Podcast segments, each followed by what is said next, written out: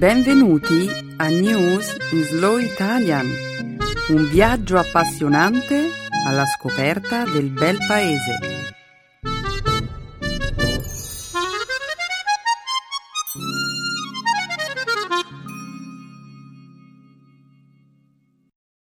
Oggi è giovedì 5 giugno 2014. Benvenuti a una nuova puntata del nostro programma settimanale News in Slow Italian. Un saluto a tutti gli amici che studiano l'italiano con noi. Ciao a tutti! Come di consueto, apriremo il nostro programma commentando alcuni temi di attualità. Oggi parleremo di uno scambio di prigionieri di guerra tra Stati Uniti e i talebani. Commenteremo l'abdicazione del re Juan Carlos I di Spagna e le misure adottate da Google per consentire l'implementazione del diritto all'oblio in Europa. Parleremo infine di uno studio che dimostra come l'apprendimento di una seconda lingua possa avere un effetto positivo sul cervello. Che succede? C'è un'epidemia di abdicazione in Europa? Circa un anno fa il re Alberto II del Belgio aveva abdicato a favore del figlio Filippo per motivi di salute e nell'aprile del 2013 la regina Beatrice dei Paesi Bassi ha ceduto il trono a suo figlio, il principe Willem Alexander, definendolo pronto a regnare dicendo di essere convinta che fosse giunto il momento di passare il trono a una nuova generazione. E non dimenticare le dimissioni di Papa Benedetto XVI, nel febbraio del 2013. Viviamo in tempi interessanti, Benedetta, tempi interessanti, davvero. Questo è certo. Ma andiamo avanti. Dedicheremo poi la seconda parte della trasmissione alla lingua e cultura italiana. Il dialogo grammaticale di questa settimana esplorerà l'ambito di applicazione degli avverbi di tempo. Concluderemo infine la puntata di oggi con un'espressione idiomatica italiana. La locuzione che abbiamo scelto oggi è fare brutta figura o fare una figuraccia. Perfetto, Benedetta. Diamo inizio alla trasmissione senza ulteriori indugi. Certo, Emanuele, se tu sei pronto, lo spettacolo può avere inizio.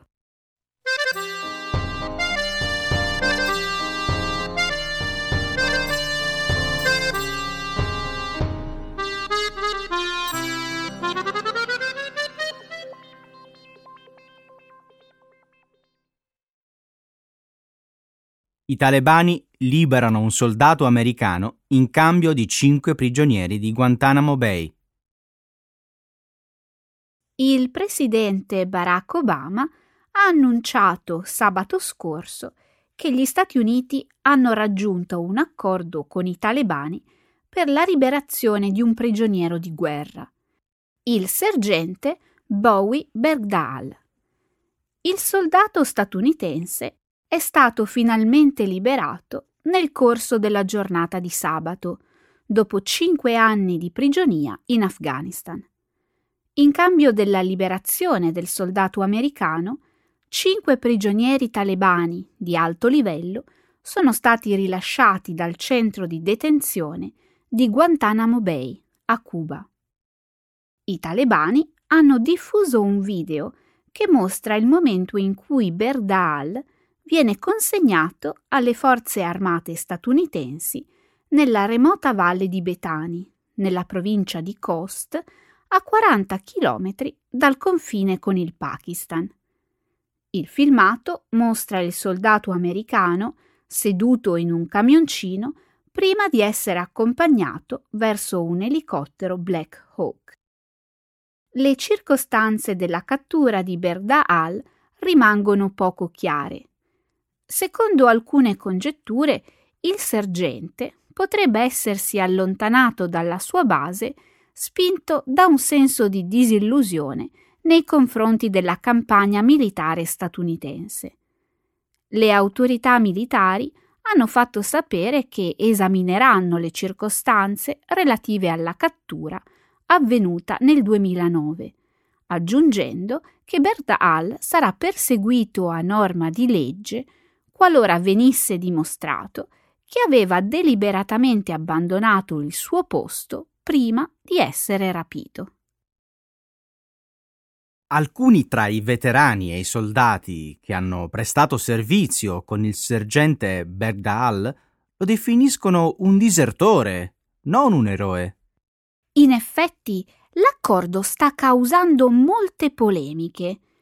Le testimonianze fanno pensare che Bergdahl abbia abbandonato le proprie munizioni e si sia allontanato dal proprio posto senza autorizzazione. Da tempo diceva di voler rinunciare alla propria cittadinanza e aveva espresso una forte disillusione nei confronti dell'esercito. Aveva anche detto a suo padre, in una email, di vergognarsi di essere americano. Posso capire perché molti soldati abbiano l'animo combattuto relativamente allo scambio di prigionieri che ha visto come protagonista Bergdahl, Qualora il sergente venisse giudicato colpevole di diserzione, eh? beh, se i soldati della sua unità sono morti cercando di rintracciarlo. Sì, Berdal dovrà affrontare le conseguenze delle proprie azioni e sarà probabilmente giudicato per diserzione davanti a una corte marziale.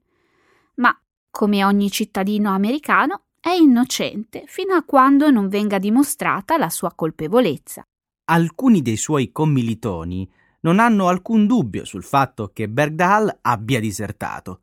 Immagino che i soldati coinvolti nelle operazioni di ricerca si siano chiesti perché stessero bruciando tanta benzina cercando di localizzare un tipo che aveva abbandonato la sua unità.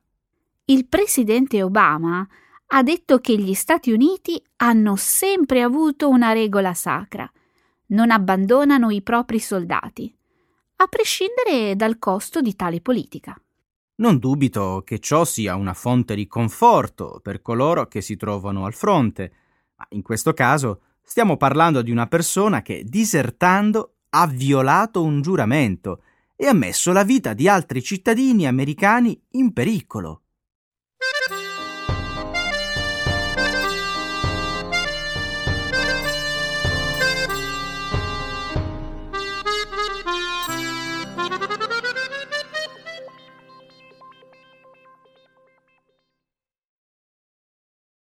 Spagna. Abdica il re Juan Carlos. Lo scorso martedì il re Juan Carlos I di Spagna ha annunciato la sua intenzione di abdicare dopo quasi 40 anni di regno. In un discorso televisivo il re ha detto che suo figlio, il principe ereditario Felipe, sarebbe salito al trono con il nome di Felipe VI una nuova generazione merita oggi di essere in prima linea, una generazione più giovane, con nuove energie, ha detto Juan Carlos I.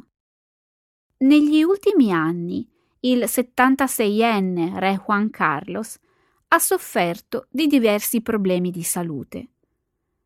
L'abdicazione al trono è stata una decisione personale che il re stava contemplando fin dal giorno del suo compleanno, nel mese di gennaio. Juan Carlos, fino a qualche anno fa, aveva goduto di una solida popolarità, ma la sua reputazione, negli ultimi tempi, era stata intaccata da una lunga indagine per corruzione nei confronti della figlia, la principessa Cristina, e suo marito. La popolarità del monarca era poi ulteriormente scesa al diffondersi della notizia di un suo sontuoso viaggio a caccia di elefanti in Botswana, nel mese di aprile del 2012, nel bel mezzo della crisi finanziaria spagnola. Il principe Felipe e sua moglie Letizia, al contrario, hanno visto aumentare la loro popolarità negli ultimi anni. Il re ha detto che il 46enne Felipe inaugurerà una nuova tappa di speranza.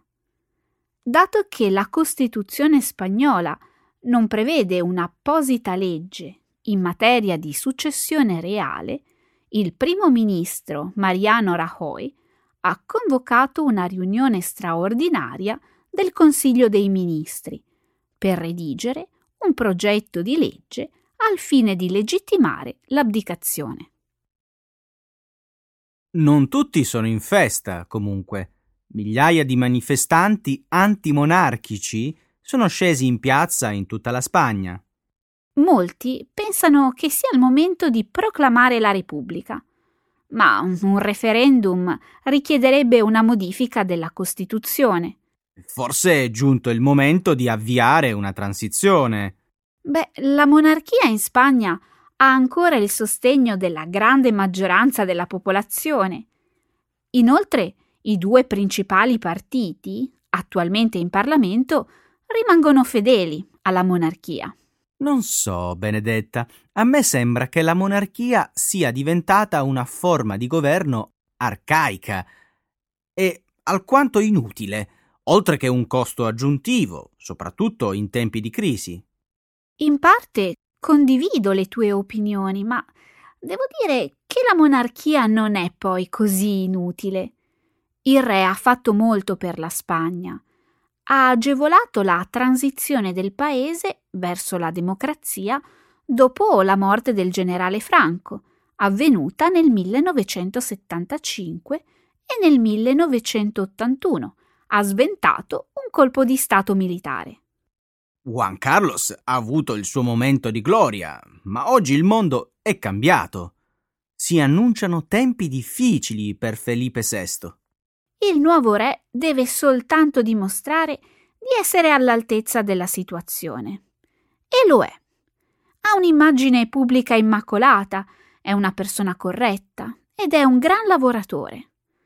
Spero che non commetta errori di cattivo gusto, come partecipare a una battuta di caccia in Botswana.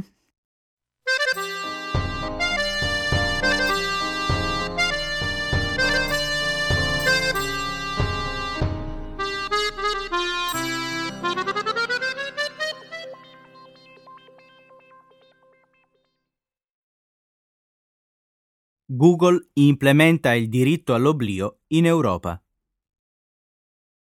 Il 13 maggio scorso una sentenza della Corte di giustizia dell'Unione Europea ha stabilito che i motori di ricerca come Google, d'ora in poi, potranno essere costretti a rimuovere i link che fanno riferimento a contenuti inesatti, irrilevanti o non più rilevanti.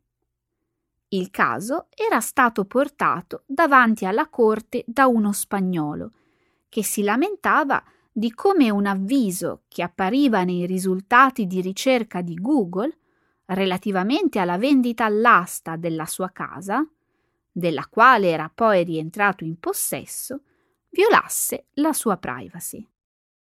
Google ha messo a punto un procedimento formale per la rimozione dei link, che sarà disponibile per i consumatori dell'Unione Europea che volessero utilizzare il diritto all'oblio. Lo scorso venerdì la società ha annunciato che i cittadini europei che desiderano che le proprie informazioni personali vengano rimosse dal motore di ricerca potranno compilare un modulo web. Tuttavia, i consumatori europei dovranno spiegare come le pagine segnalate dal link siano a loro riferibili e perché i risultati della ricerca siano a loro avviso irrilevanti, obsoleti o non appropriati.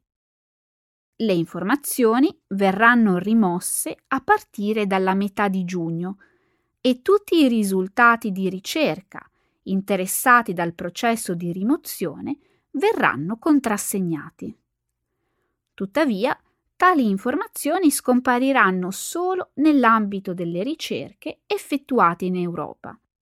Le ricerche realizzate tramite Google, al di fuori della regione europea, continueranno ad esibire i dati contestati. Sono certo che gli attivisti della privacy saranno soddisfatti di questa sentenza. Beh, sì, era ora che si facesse qualcosa in proposito dal momento che in Europa le leggi sulla protezione dei dati personali esistono dal 1995.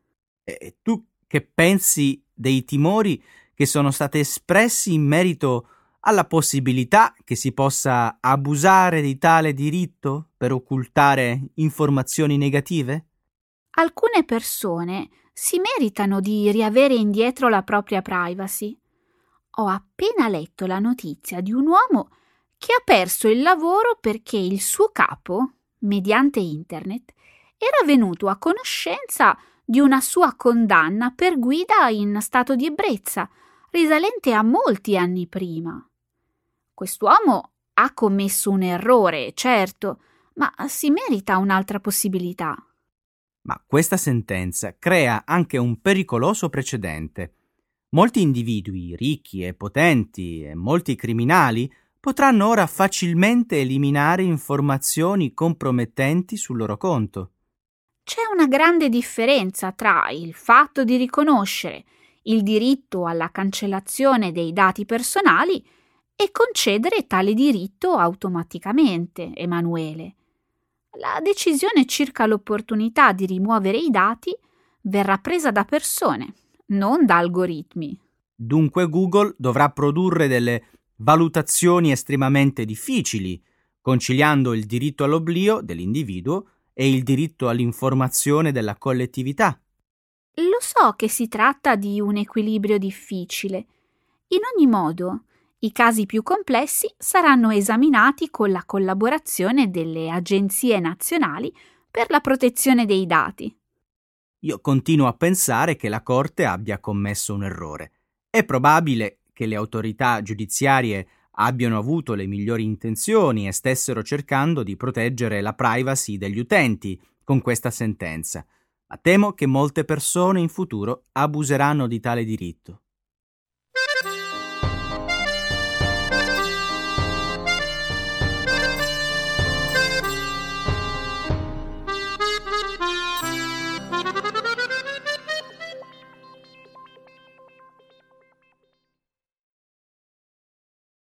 Imparare una seconda lingua mantiene il cervello giovane. Come dimostrano i risultati di un recente studio, l'apprendimento di una nuova lingua può generare notevoli benefici cognitivi. Lo studio, pubblicato il 2 giugno scorso sulla rivista Annals of Neurology, è stato condotto da un gruppo di ricercatori del Center for Cognitive Aging and Cognitive Epidemiology dell'Università di Edimburgo.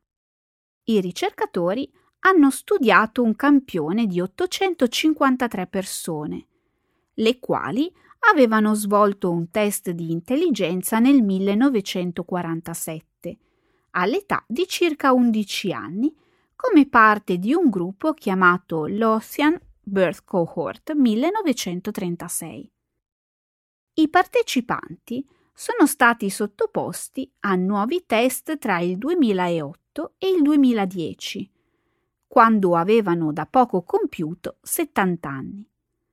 I ricercatori hanno chiesto loro di svolgere una batteria di test cognitivi. Gli individui bilingui hanno ottenuto risultati notevolmente migliori rispetto a quanto si sarebbe potuto immaginare sulla base delle loro capacità cognitive iniziali, specialmente nei compiti di comprensione scritta e intelligenza generale. Quelli che sapevano parlare tre o più lingue hanno ottenuto risultati ancora migliori. Il bilinguismo, concludono i ricercatori di Edimburgo, anche se acquisito nell'età adulta, rappresenta un buon esercizio per il cervello e in età più avanzata potrebbe persino contribuire a ritardare l'insorgenza della demenza. Lo studio specifica se il fatto di parlare attivamente una seconda lingua sia un vantaggio rispetto alla semplice conoscenza di una lingua straniera? Uh, I ricercatori non si sono spinti così lontano. Questo studio rappresenta soltanto un primo passo nell'analisi dell'impatto dell'apprendimento di una seconda lingua sul cervello in età avanzata. Questa ricerca apre comunque un nuovo percorso negli studi sull'interazione tra il bilinguismo e la prevenzione del declino cognitivo. Si tratta di risultati incoraggianti per chiunque abbia superato l'età scolare, ma abbia comunque voglia di imparare una nuova lingua. Certo, cioè non sto dicendo che le persone che temono l'insorgere di patologie come la demenza senile dovrebbero mettersi a studiare una lingua straniera come misura precauzionale. Tuttavia, per coloro che hanno voglia di imparare una nuova lingua, ci possono essere benefici inaspettati. Inoltre, alcuni studi precedenti hanno dimostrato che le persone affette dal morbo di Alzheimer, che parlano fluentemente due lingue, sviluppano i sintomi della malattia 4 o 5 anni più tardi rispetto alle persone monolingue.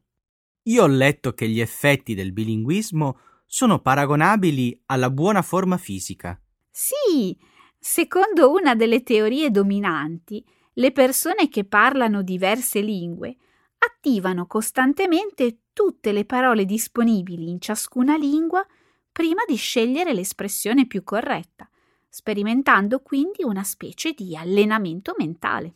Ecco, vedi? Sembra proprio che ognuno di noi abbia ora un buon motivo per iniziare ad imparare un'altra lingua, o anche due.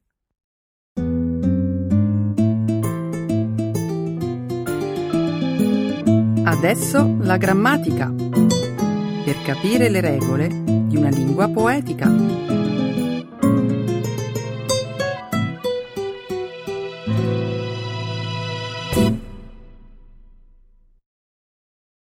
Adverbs of time.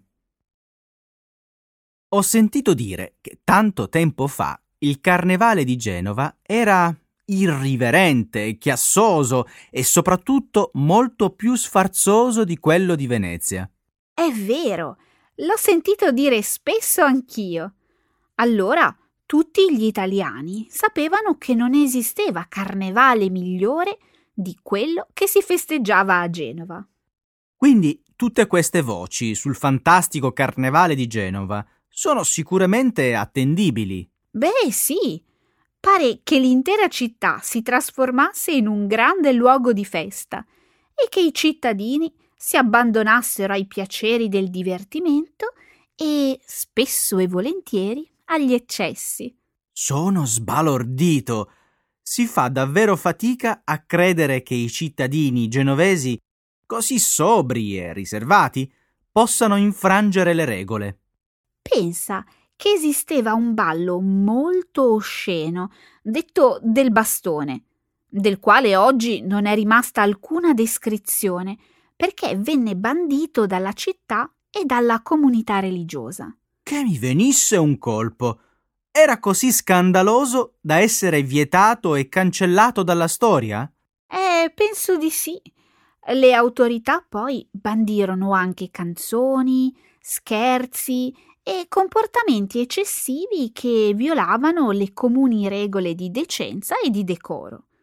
Va bene, ma a parte qualche problema causato da um, atteggiamenti eccessivamente euforici, immagino che il carnevale in città sarà stato davvero spassoso.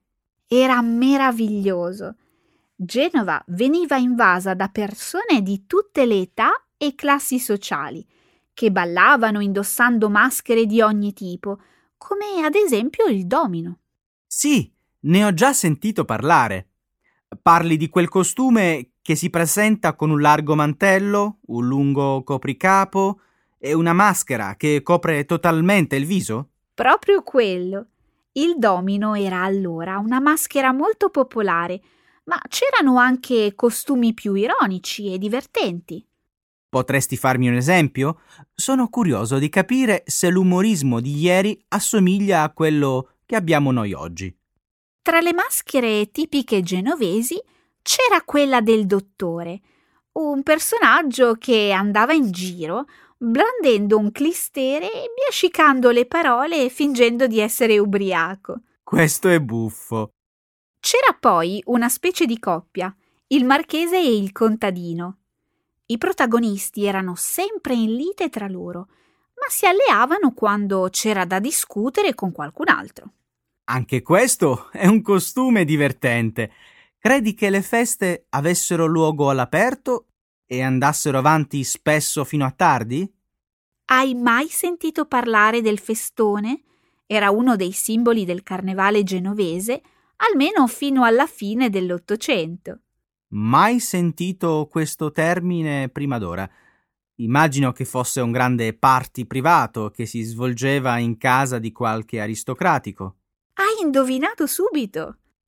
Il festone era una festa da ballo in maschera aperta a tutti i cittadini, che si teneva nel sontuoso palazzo della famiglia Giustiniani. Che bello! È un vero peccato che questa tradizione popolare sia ormai scomparsa. L'ultimo grande carnevale genovese fu organizzato nel 1881 e vi partecipò l'80% della popolazione ovvero circa 150.000 persone. Wow! Questa sì che si può definire una festa ben riuscita. Adesso dimmi, come si festeggia oggi il carnevale? Io non sono mai stato a Genova. La gente continua ad amare i balli in maschera proprio come un tempo e il centro storico della città si riempie sempre di visitatori che ammirano la sfilata di figure mascherate e giocolieri. Ecco le espressioni, un saggio di una cultura che ride e sa far vivere forti emozioni.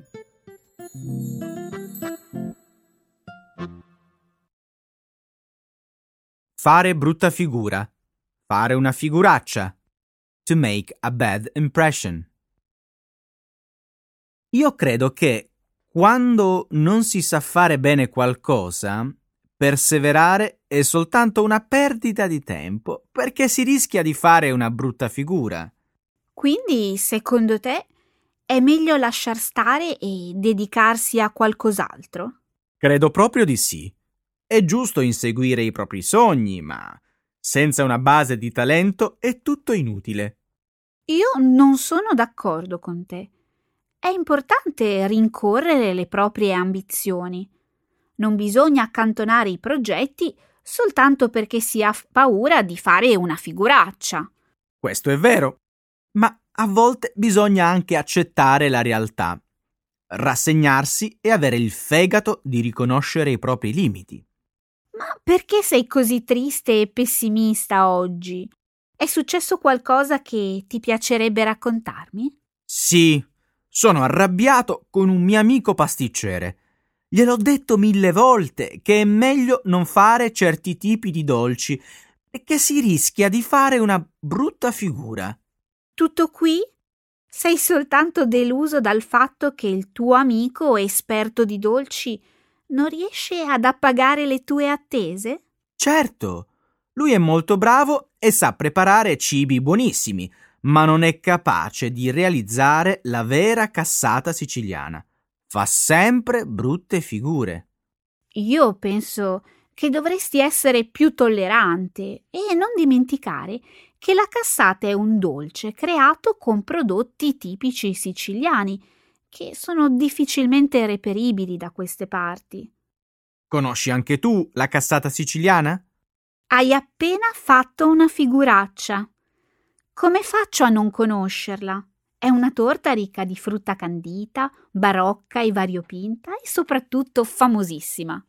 Tu l'hai mai assaggiata? Per me è stato amore al primo morso. È un dolce che rappresenta perfettamente la sua terra. Sapevi che la parola cassata deriva dal latino caseum, che vuol dire formaggio? Questo dolce infatti viene realizzato con la ricotta di pecora.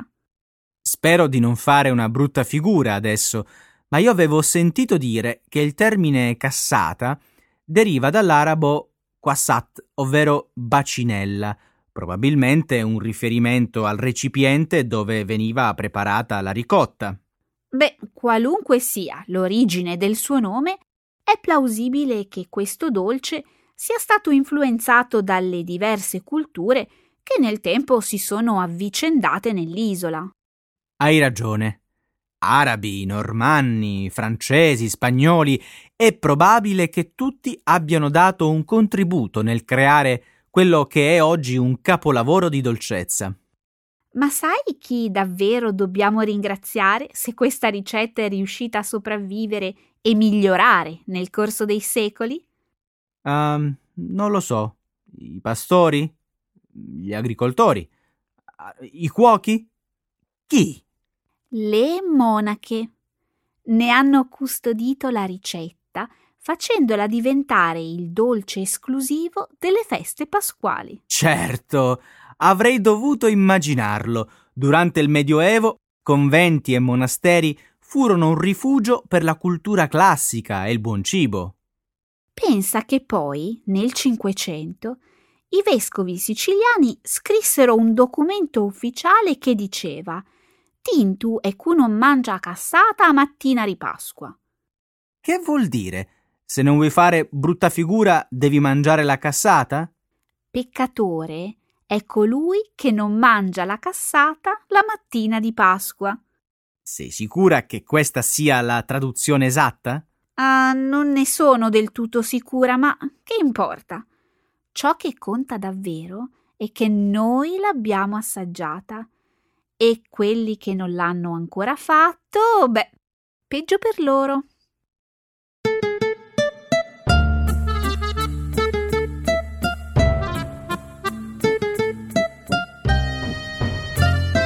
E anche oggi siamo arrivati alla fine della nostra trasmissione, Emanuele. Eh sì, ah, non facciamo brutta figura nel dimenticare di salutare i nostri cari ascoltatori in giro per il mondo. No, no, no, non dimentichiamocene. Allora un saluto a tutti i nostri ascoltatori e alla prossima settimana. Ciao da News in Slow Italian. Ciao!